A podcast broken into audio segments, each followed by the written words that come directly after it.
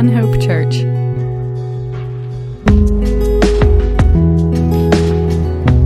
See all those kids running upstairs to worship and to um, have their, their Bible story and their other activities, and just that's a that's a blessing. Um, this morning, um, you know, before we start this morning, I, uh, I'm just going to go ahead and confess to you that I'm I'm kind of a hot mess this morning. I'm just going to go ahead and and throw that um, out there. The last couple weeks have been, um, you know, an emotional roller coaster, and uh, you know, from previous Sunday, the week before that, we had one of our brothers in, in Mexico was kidnapped, and um, thankfully, you know, he was released. You know, that really didn't have anything to do with his work there. He was just a taxi driver, and I mean, it didn't have anything to do with the Lord, really, except for that it is a spiritual battle that we're in. Um, but they weren't targeting him because he was a believer. He was just a taxi driver and an easy target for quick cash. And um, thankful that he's back with his family and safe. Um, and then this yesterday, family went to um, Augusta for a funeral, long time family friends. Um, and it's one of those things, you know, when there's different levels of grief when, with different situations, right? I mean, every death is sad, like every death causes you to grieve. Um, but when things are, in our perspective, out of time, you know, when, when you have a 46 year old mother of three and husband, you know, with living parents, you know, that's, it's out of time, you know, and um, it's, it's from our perspective. And, and we have a, a difficulty, you know, with, with that.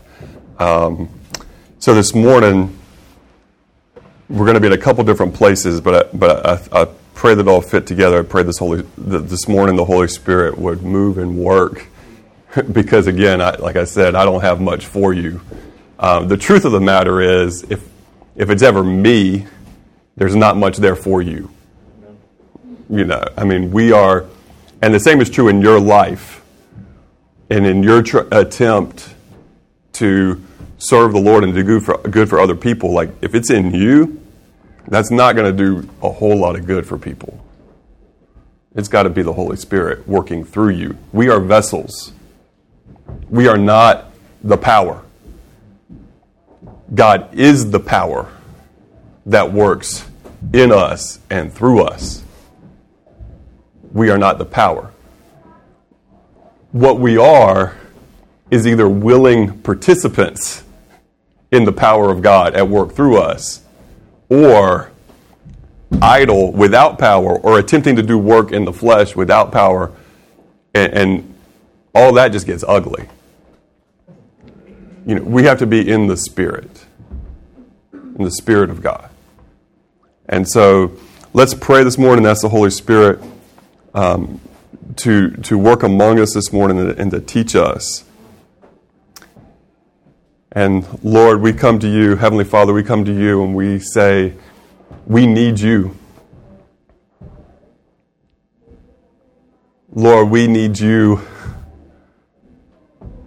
to fill us with your spirit, to give us your perspective. Lord, we can barely see the hand in front of our face, and yet you see all of eternity.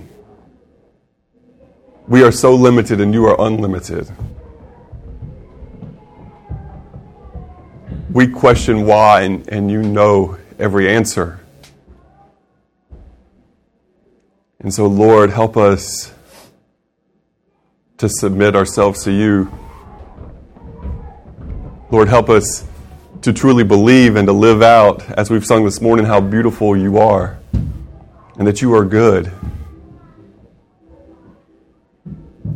And help us, Lord, when we don't understand, to trust and to give thanks that you are our great God. Lord Jesus, you said you are the way, the truth, and the life, that no one comes to the Father but by you. Your word says that there's no other name under heaven by which we must be saved. Lord, may, may we live in that reality for your glory and your honor, dear Jesus, by the power of your Spirit. In your name, Jesus, we ask it. Amen. So I just want to start 1 Thessalonians chapter 5. Um, at the end of this letter that Paul writes to the church at Thessalonica, in the beginning of the book, it's awesome because he talks. I mean, I, I, I going to go back and just read a couple verses because, man, I mean, imagine this being said about any church. Like, imagine this being said about our, our church. Like, wouldn't you want these things said, and I'm going to deal with small print this morning. A lot of times I, yeah, never mind. I'm not going to go there. But uh, he says this, verse 4 For we know, brothers, loved by God, that He has chosen you because our gospel came to you, and not only in word, but also in power and in the Holy Spirit and with full conviction. You know what kind of men we proved to be among you for your sake and how you became imitators of us and of the Lord. For you received the word in much affliction and the joy of the Holy Spirit, so that you became an example for all the believers in Macedonia and Achaia. For not only has the word of the Lord sounded forth from you in Macedonia and Achaia, but your faith in God has gone forth everywhere, so that we need not say anything. For they themselves report concerning us the kind of reception we had among you and how you turned to God from idols to serve the living and true God and to wait for his Son from heaven, whom he raised from the dead, Jesus, who delivers us from the wrath to come. Now, there's a couple points in there that are, are really important, but on that theme this morning, you know, it, the Word came in in power in the Holy Spirit. It wasn't just Paul and and you know his that group of missionaries going, you know, and just and just saying the words. And if you just, you know, say the words, that you know the things are going to happen. That there's, you know, you've done well, you've done your bit. No, it came in power, and that power we know in the early church came out of prayer. There was prayer, and then there was power, and then there was people having their lives changed. There was prayer and power, and then that changed people. But you know, I, th- I think sometimes we believe this lie that if we're just good people, then people around us will change. That's not how it works. Yeah, they might become a little bit better people, but are they going to go from death to life? Just by you being a nice person? Saying God loves you doesn't work. There's to be prayer and power. And we have to be obedient and faithful and trust the Lord to do the work. And again, we're not responsible, you know, for the results. It's, the scripture says it's the Lord who gives the increase. You know, our obedient, our our place is obedience. To be obedient in prayer, to be obedient in power, to be obedient in proclaiming the message of Jesus Christ. And people are going to be affected by that one way or another. Either they're going to stumble over Jesus, the rock of offense, or they're going to build their life on him, the rock of life and truth. That's the result of that. People will be affected. It doesn't mean they're all going to become believers but they'll either take their stand or take their fall on Jesus.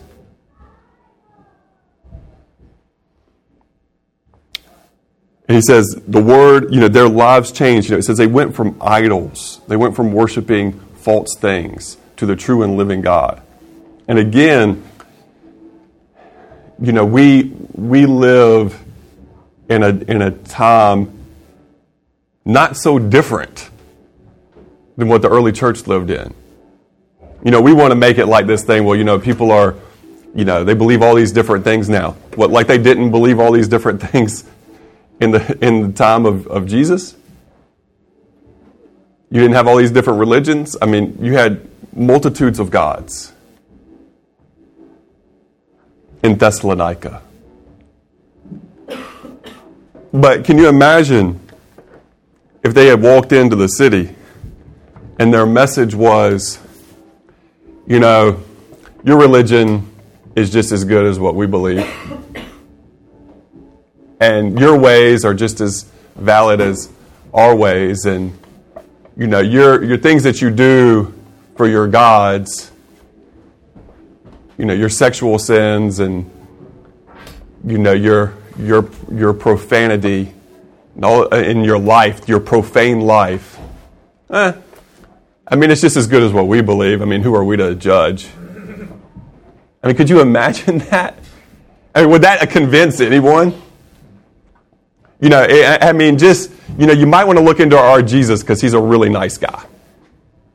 Can you imagine if that had been the thing? Just, just come into our, you know, Jesus is a really nice guy, so you might want to consider him too. No, that wasn't the message. The message was that you're believing lies, that these are false things, that your lives are going to ruin, that the wrath of God is coming in judgment. But there's a true and living God whom, who loves you and who made a way, a sacrifice, Jesus Christ, who is risen from the dead. That was the message.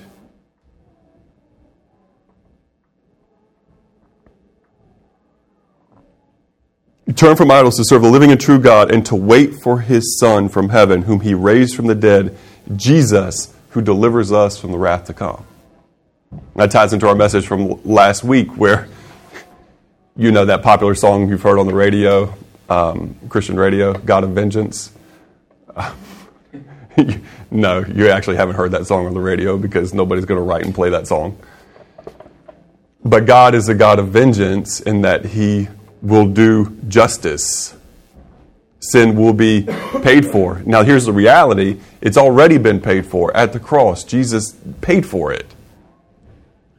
But when people refuse to have the work of Jesus put to their account, they remain in their sin. Don't get it twisted. It's been paid for. I mean, that's clear in Scripture. 1 John chapter 2. He is the propitiation, He is the full payment for our sins, and not for ours, ours only, but also for the whole world. Don't get it twisted. Jesus at the cross paid for every sin. But th- that transfer to your account comes about at the moment you humble yourself before God and say, Save me. I believe in you, Jesus, that you died for me, that you rose again. And what happens in that exchange is that our, you know, what was on our account as sin, that's when the transfer takes place. And the righteousness of Jesus is put onto our account.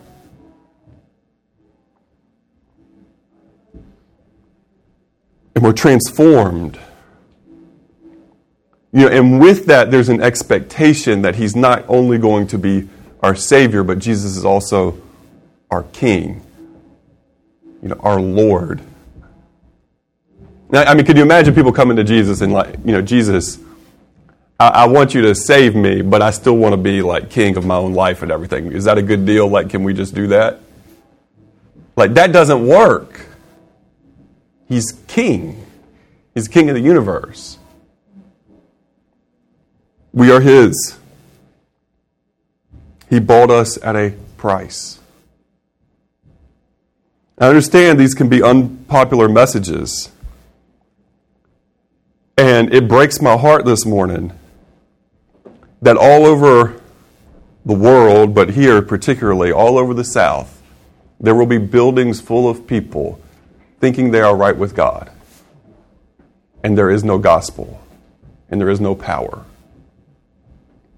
The Holy Spirit is not there, the fellowship of God is not there often nothing more than a social club. Because it's nice to have community, or at least the illusion of it, and it's nice to have some business contacts. and it's nice for your kids to have people to go to parties with when it's their birthday. But what is that without the power of God? You know, we have so many so many things that are called churches where the message would be you know, it, all these religions, you know, were of equal value.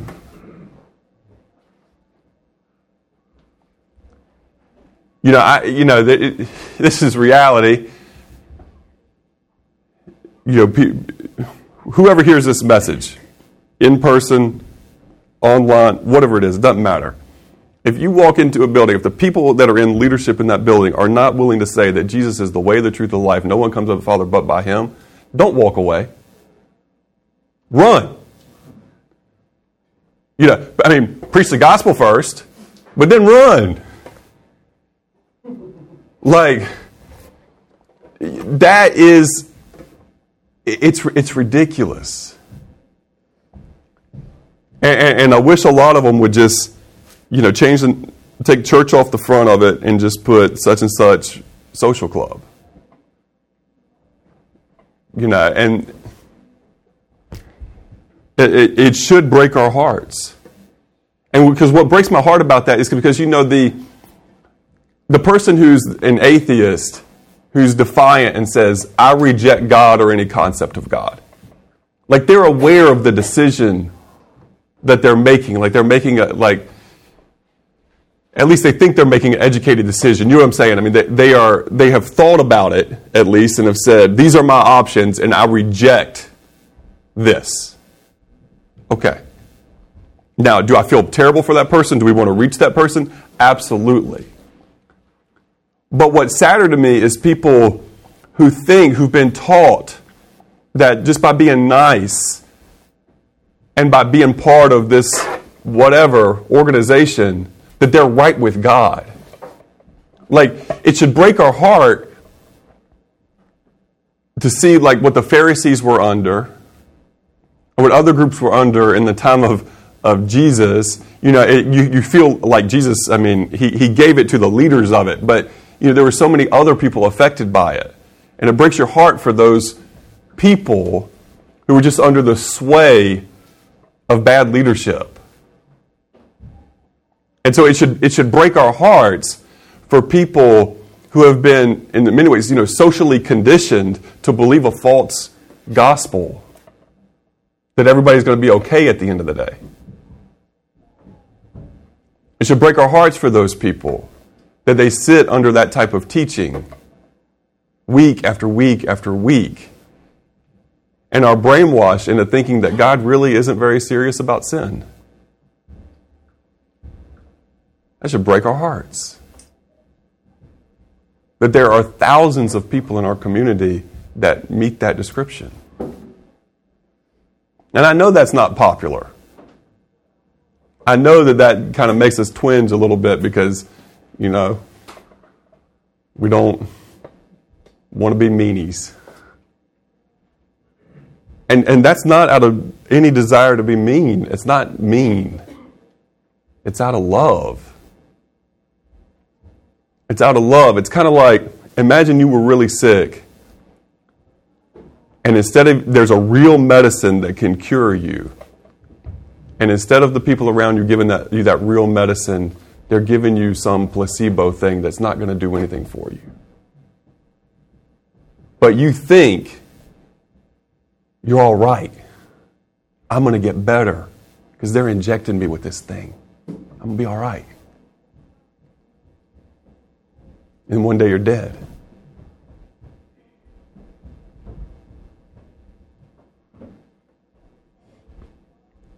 And what I mean by dead, scriptural terms, is separated from God in an eternal state.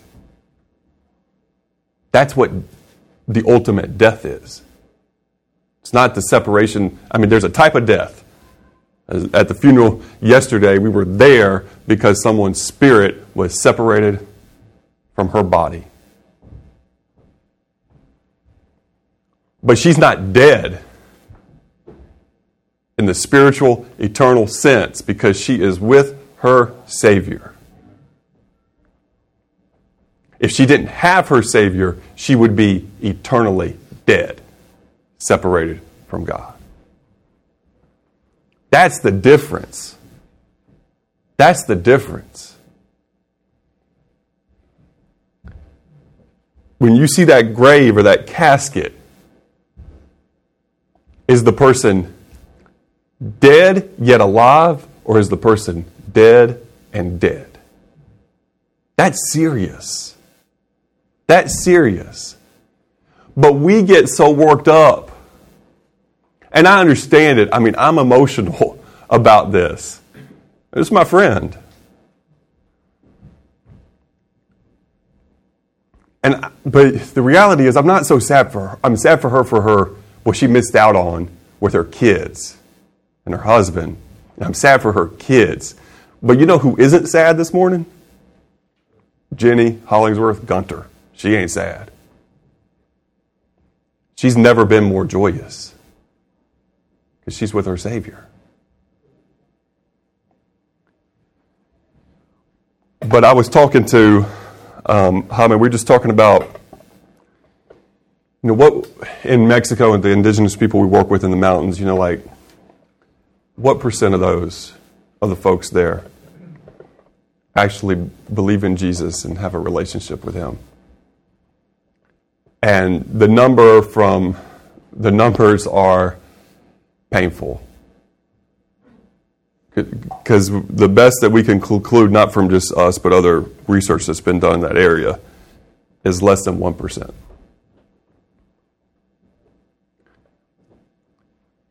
And the other night I was, I was convicted because I have more sadness over my one friend who knew Jesus, who's eternally in his presence, than for a multitude of people dying without God.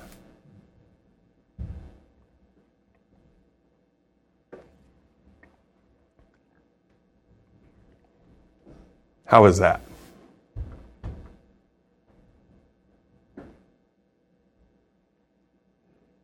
And I think that the issue is, you know, we well, that was a lifelong friend, and that's your your family friends and generations, your parents and their parents, and everything else. And I mean, of course, I should be sad about that. That's not wrong. But the problem on the other side is that it's not so personal. That should be a very personal thing.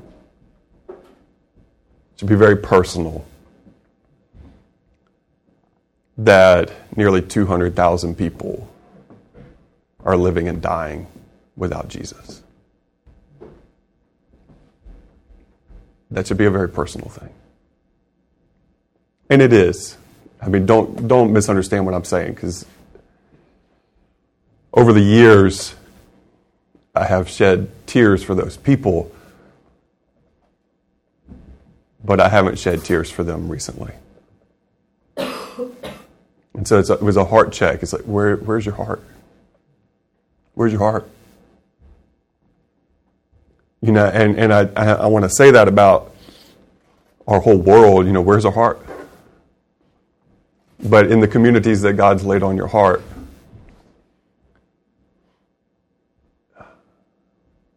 where's your heart? You know, we around town, you know, you still see a lot of bumper stickers that, you know, I know it was a campaign thing or whatever, but there's still a lot of bumper stickers that says, Athens, I love you. Yeah. Is that true? Because for a follower of Jesus, when you love people, you share the gospel with them.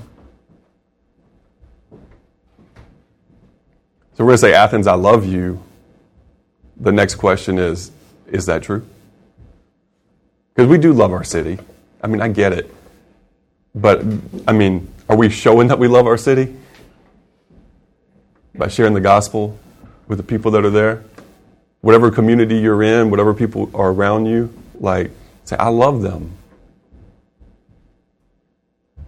Well, scripturally defined, that love will certainly include Jesus, our Savior and King, clear.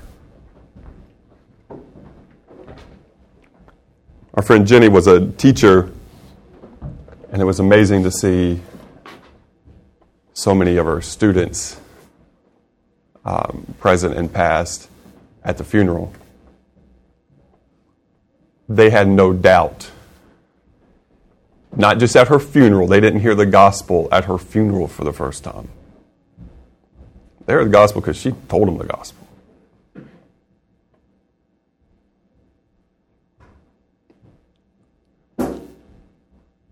There was one student she wanted to see before she passed when she went to the school because she had led that student to the Lord.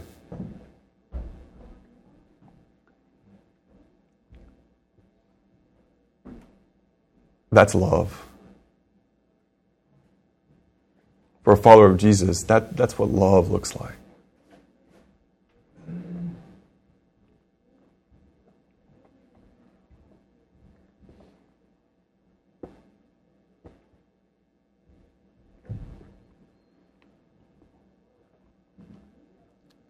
A life that's built around and focused on the eternal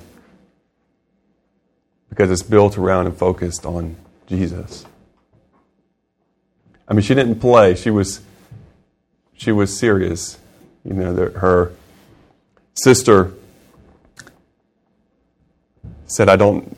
You know, her younger sister um, gave testimony of, of Jenny holding her her babies and praying, Lord, if this one won't come to know you later on, please take them now.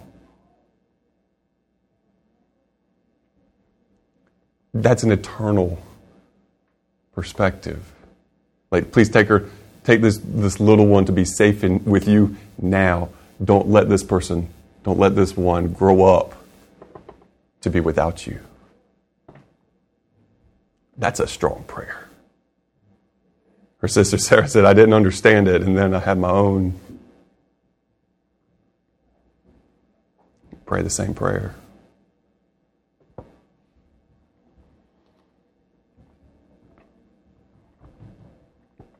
It's an eternal perspective of what really matters. Because this life is incredibly difficult and incredibly short. It is just a drop. You know, if you think about your life as like one drop of water that falls from the sky, you know, hits the desert and evaporates. And eternity is a you know, you've got all the oceans in the world, all the water, all the oceans in the world. And yet, when you've dropped all those out of the dropper, it, it, you haven't taken anything away. I mean, eternity is eternity. On and on and on with no end. So our lives are, well, the scripture says, like a blade of grass, sprouts up and is scorched by the afternoon sun and goes away. They're short people. I've been thinking about that probably a little too much here recently, to be honest with you. But I go, man, you know, the years are moving. And we need them, we need them to count for Jesus. So going to the end of 1 Thessalonians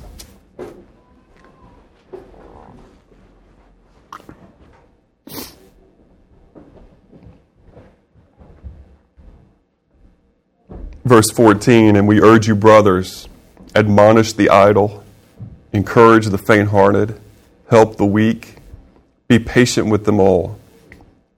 See that no one repays anyone evil for evil. Same thing from last week in Romans 12. But always seek to do good to one another and to everyone. So, again, that good that we seek to do going to be in many forms, but it's also what? It's going to include the proclamation of the good news of Jesus Christ.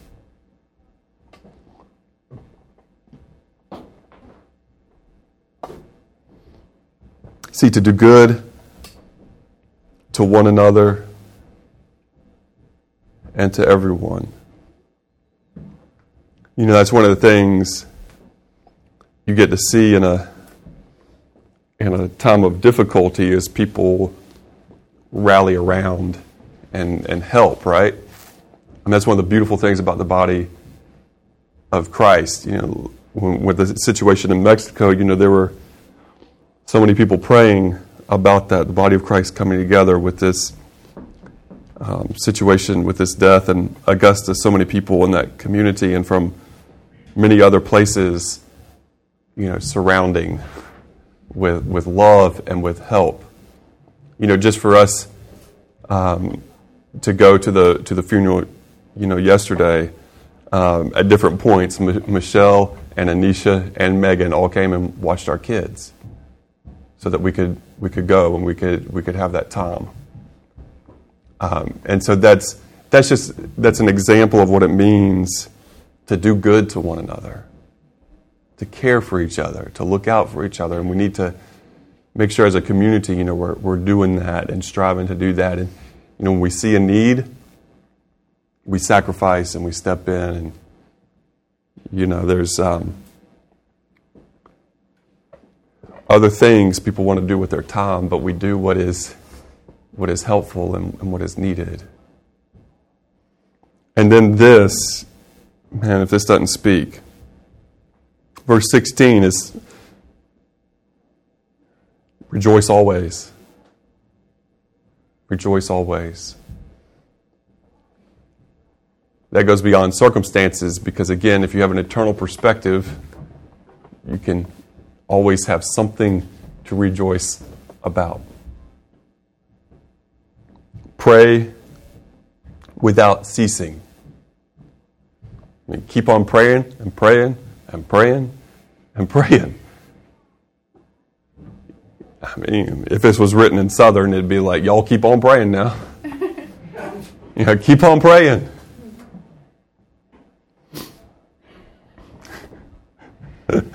I know somebody's got to do that one day. You write a southern, like a southern translation.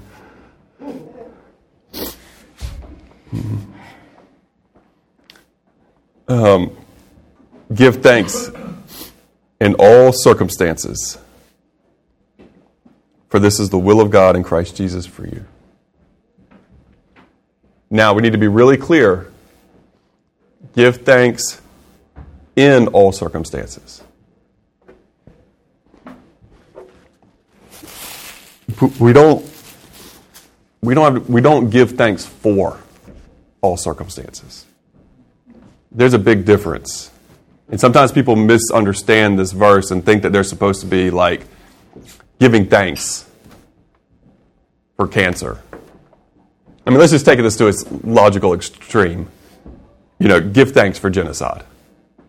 Lord, we thank you for the genocide our people are receiving. Like that in no way makes any sense according to the scriptures, but people read this verse and get it messed up.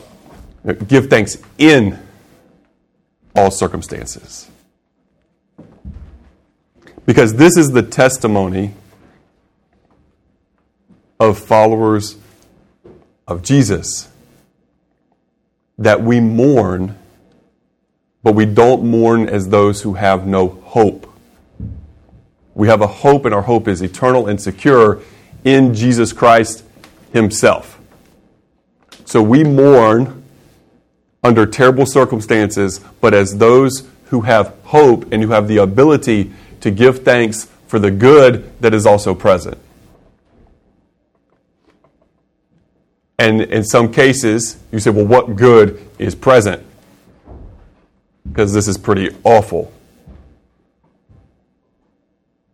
We give thanks that our God is good and that He is a God of love and justice. Again, from the eternal perspective, no matter the circumstance, we have a reason to give thanks. Now, that's tough, and, and, and, I think we have to make up our minds about that and understand that when things don't stink. Because if you're sitting there going, Well, I'm not sure if I'm going to give God thanks in all circumstances, you know, we'll wait and see when tragedy comes, that might not work out so well. You know, we'd be firm in our faith and understand up front that we believe the truth. Because our emotions are going to lie to us. Our emotions look at a situation like yesterday and, and go, or this, this week and, and with this, this passing, and say, our emotions say, nothing but bad here. You know, our emotions lie to us.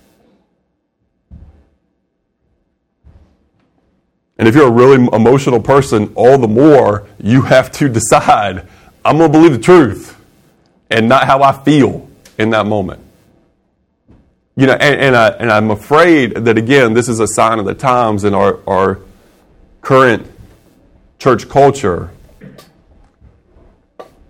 that, that faith and feelings are about synonymous among a lot of people. Well, all the emphasis is about how you feel. Well, as far as with Jesus, our emphasis needs to be on God and His truth. Because you know what our feelings are going to do? They're going to change. You know what God doesn't do? Change. Our feelings are going to change. God doesn't change. So, even and, it's okay to be be honest and to say, Lord, I feel nothing but bad about this. I feel that this is a hundred percent stink. But I believe that your word is true and that you are true and that you are good. And so please help me until my emotions can, can line back up with that again. But that's where we have to be.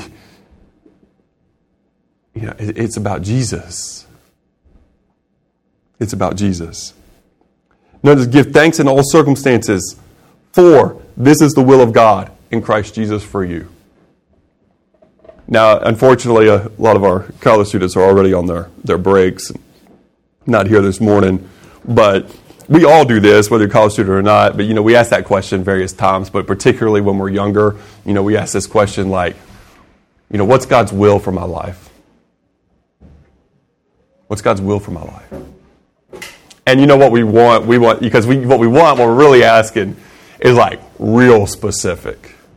Know, we're we're asking like exactly what is my major supposed to be, and then my profession, and then the person I'm supposed to, you know, be with, this and that, and all this, where I'm supposed to live, and, and all these like, all the plans, right?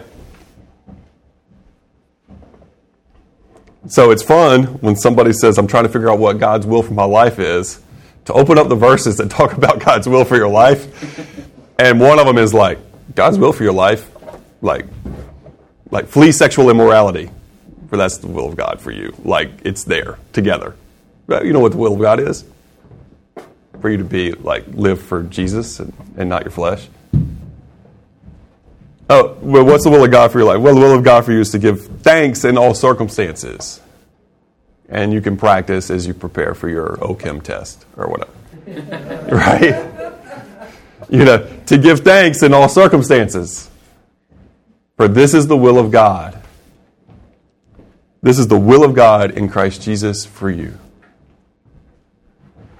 Man, want to accomplish the will of God? Give thanks, not for, but in all circumstances. Sometimes prepositions matter. In all circumstances, for this is the will of God in Christ Jesus for you. Because you see, here's the reality of it. Without being in Christ Jesus, without being full of the Holy Spirit,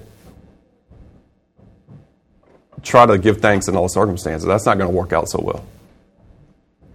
We have to be filled with the Spirit. Because then the very next thing he says is, do not quench the Spirit. See how those are connected? Give thanks. For this is the will of God in Christ Jesus for you. Do not quench the spirit. You know, I think sometimes, especially like this little passage, I mean, for example, verse 16 is two words. Like, when, when the person's writing here, they're not trying to get you just to like break up and pull out those two words and just have those and not the rest of the words in the thought, in the paragraph. Okay? So I think in this particular passage, you know, write it out without the, ver- the numbers, without the verse numbers, so that you can see the complete thought together, without somebody else breaking it up for you. Get the complete thought. Because do not quench the spirit has to be connected to giving thanks to God in all circumstances. Because how in the world are you going to give thanks to God in all circumstances without the Holy Spirit? How in the world could you do that without the active power of the Holy Spirit? And that's what yesterday I was saying. I don't understand. I, I don't understand how people can endure tragedy without Jesus and without being filled with the Holy Spirit. I don't understand it because it's hard enough with God. Trying to do that without God? I cannot imagine. I cannot imagine. You talk about tragedy. That's tragic.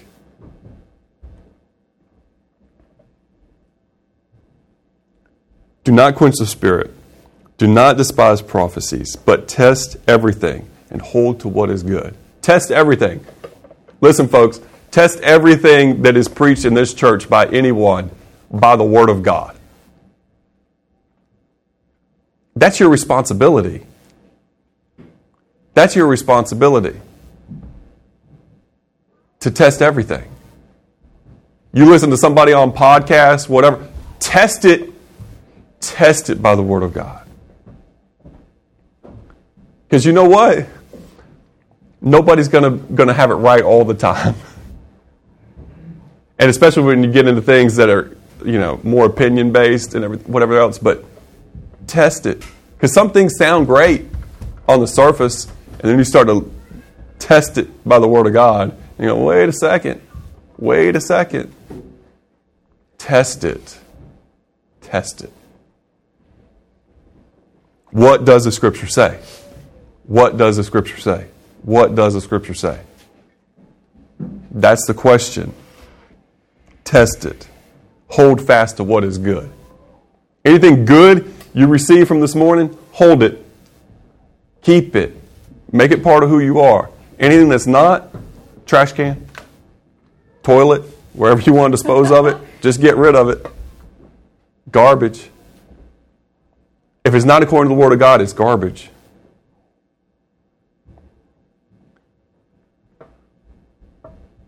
Hold fast what is good. Abstain from every form of evil. That's part of the will of God for us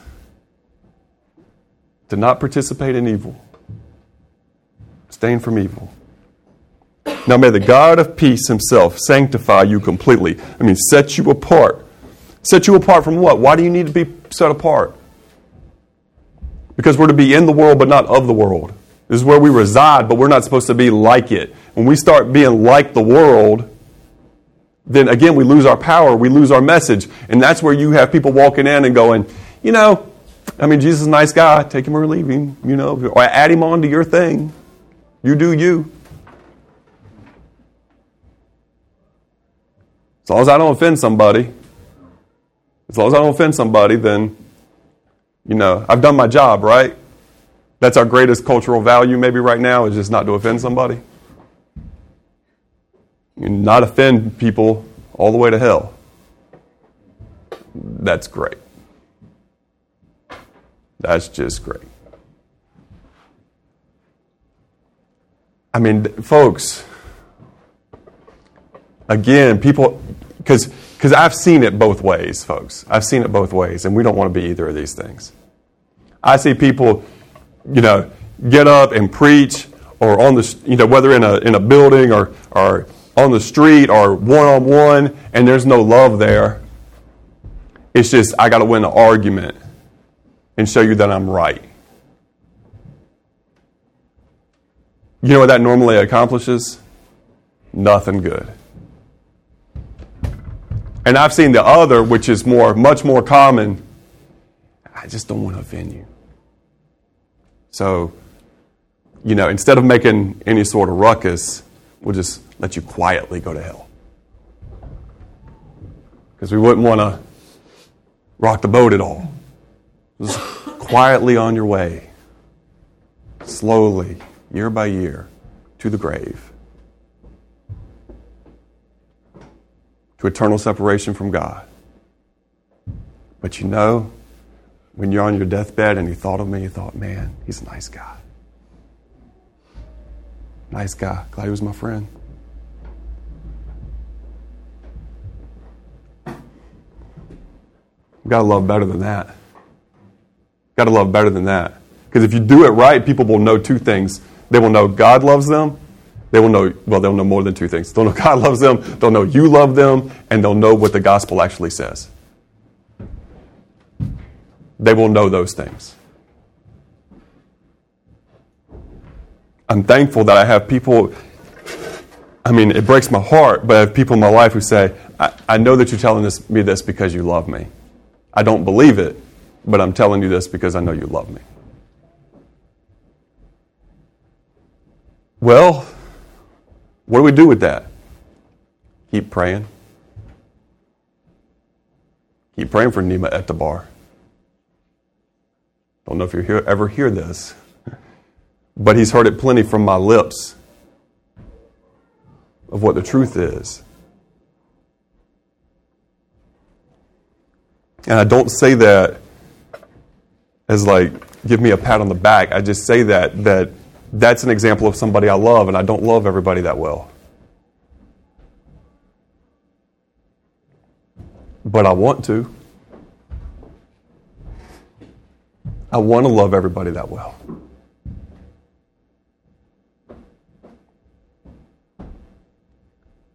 We want to love people well enough that they don't have any question about what the gospel is.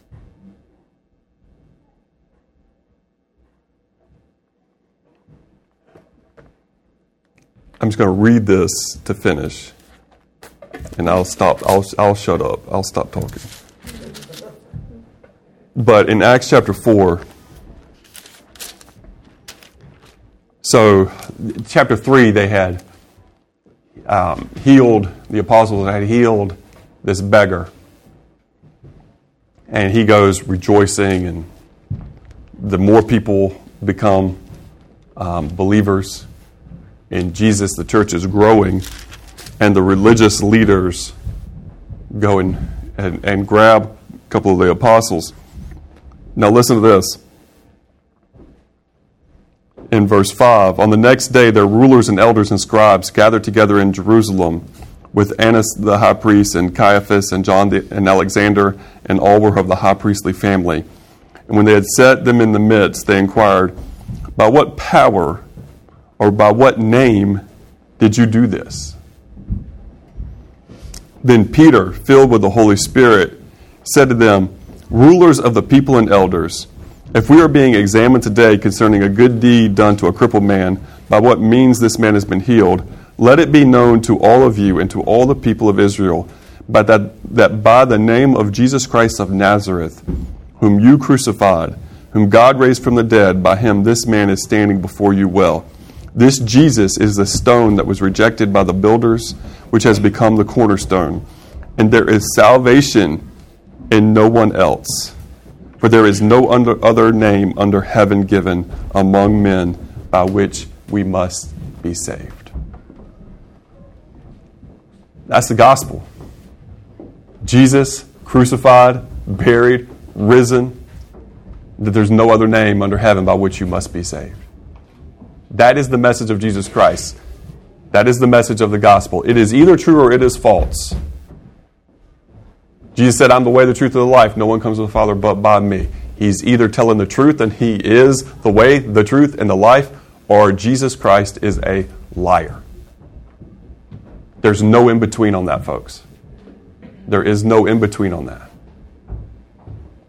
And so, if we believe that He is the way, the truth, and the life, then we should not be ashamed. And yet, you know what? the religious leaders here, they didn't like to hear that. They did not like it. They did not like make some great friends that day. But later on, I mean, in the book of Acts, at the end of the day, we also see many of the religious leaders come to be followers of Jesus and part of the church. I'm convinced that in especially here in the South, we need to preach the gospel everywhere, but also in churches and things that call themselves churches.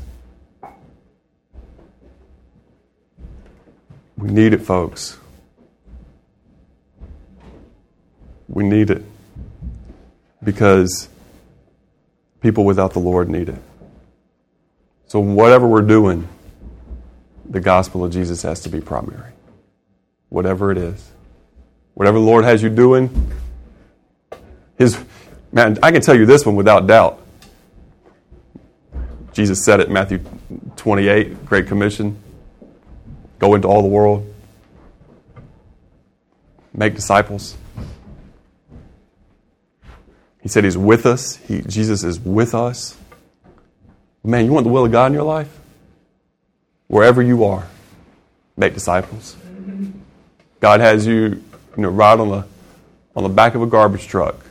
That's His will for your life. That's what He wants you to do. Praise God and go make disciples. He has you to be a doctor. Praise God. Go make disciples. Teacher, praise God. Go make disciples. Student, praise God. Go make disciples. Like, we get caught up in all the details. When the, the key is God, wherever you put me, I want to glorify you and make disciples. Wherever you have me go, whatever you have me do, go and make disciples. Make disciples. Give thanks in all circumstances. For this is the will of God in Christ Jesus for you. Let's pray. Heavenly Father,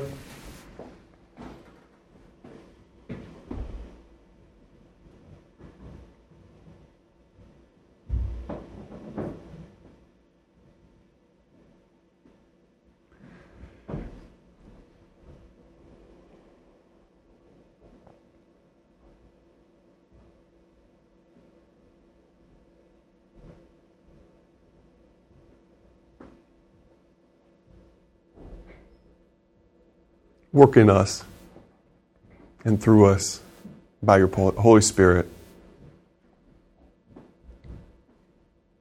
Lord, I pray that you would fill us so much with your Holy Spirit that we don't want to have anything to do with sin. I pray that you fill us so much with the Holy Spirit that we love people like you do.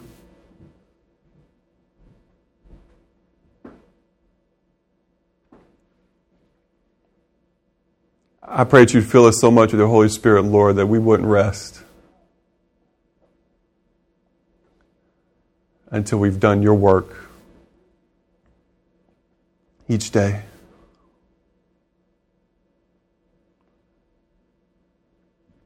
Lord Jesus, you promise that you're with us. Be with us now. We know you're here, Lord. But make yourself known. We take the bread and the cup this morning. Jesus, please make yourself known to us. We need you. Our city needs you, Jesus.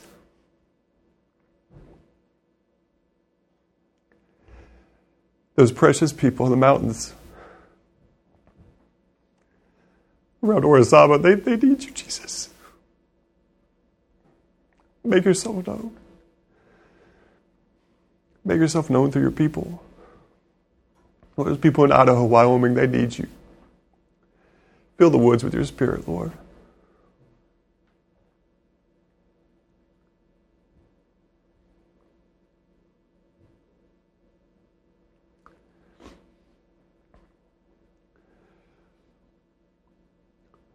Lord, got the news from a friend. My friend at Rock, a uh, young man put his faith in you. Let there be thousands, Lord.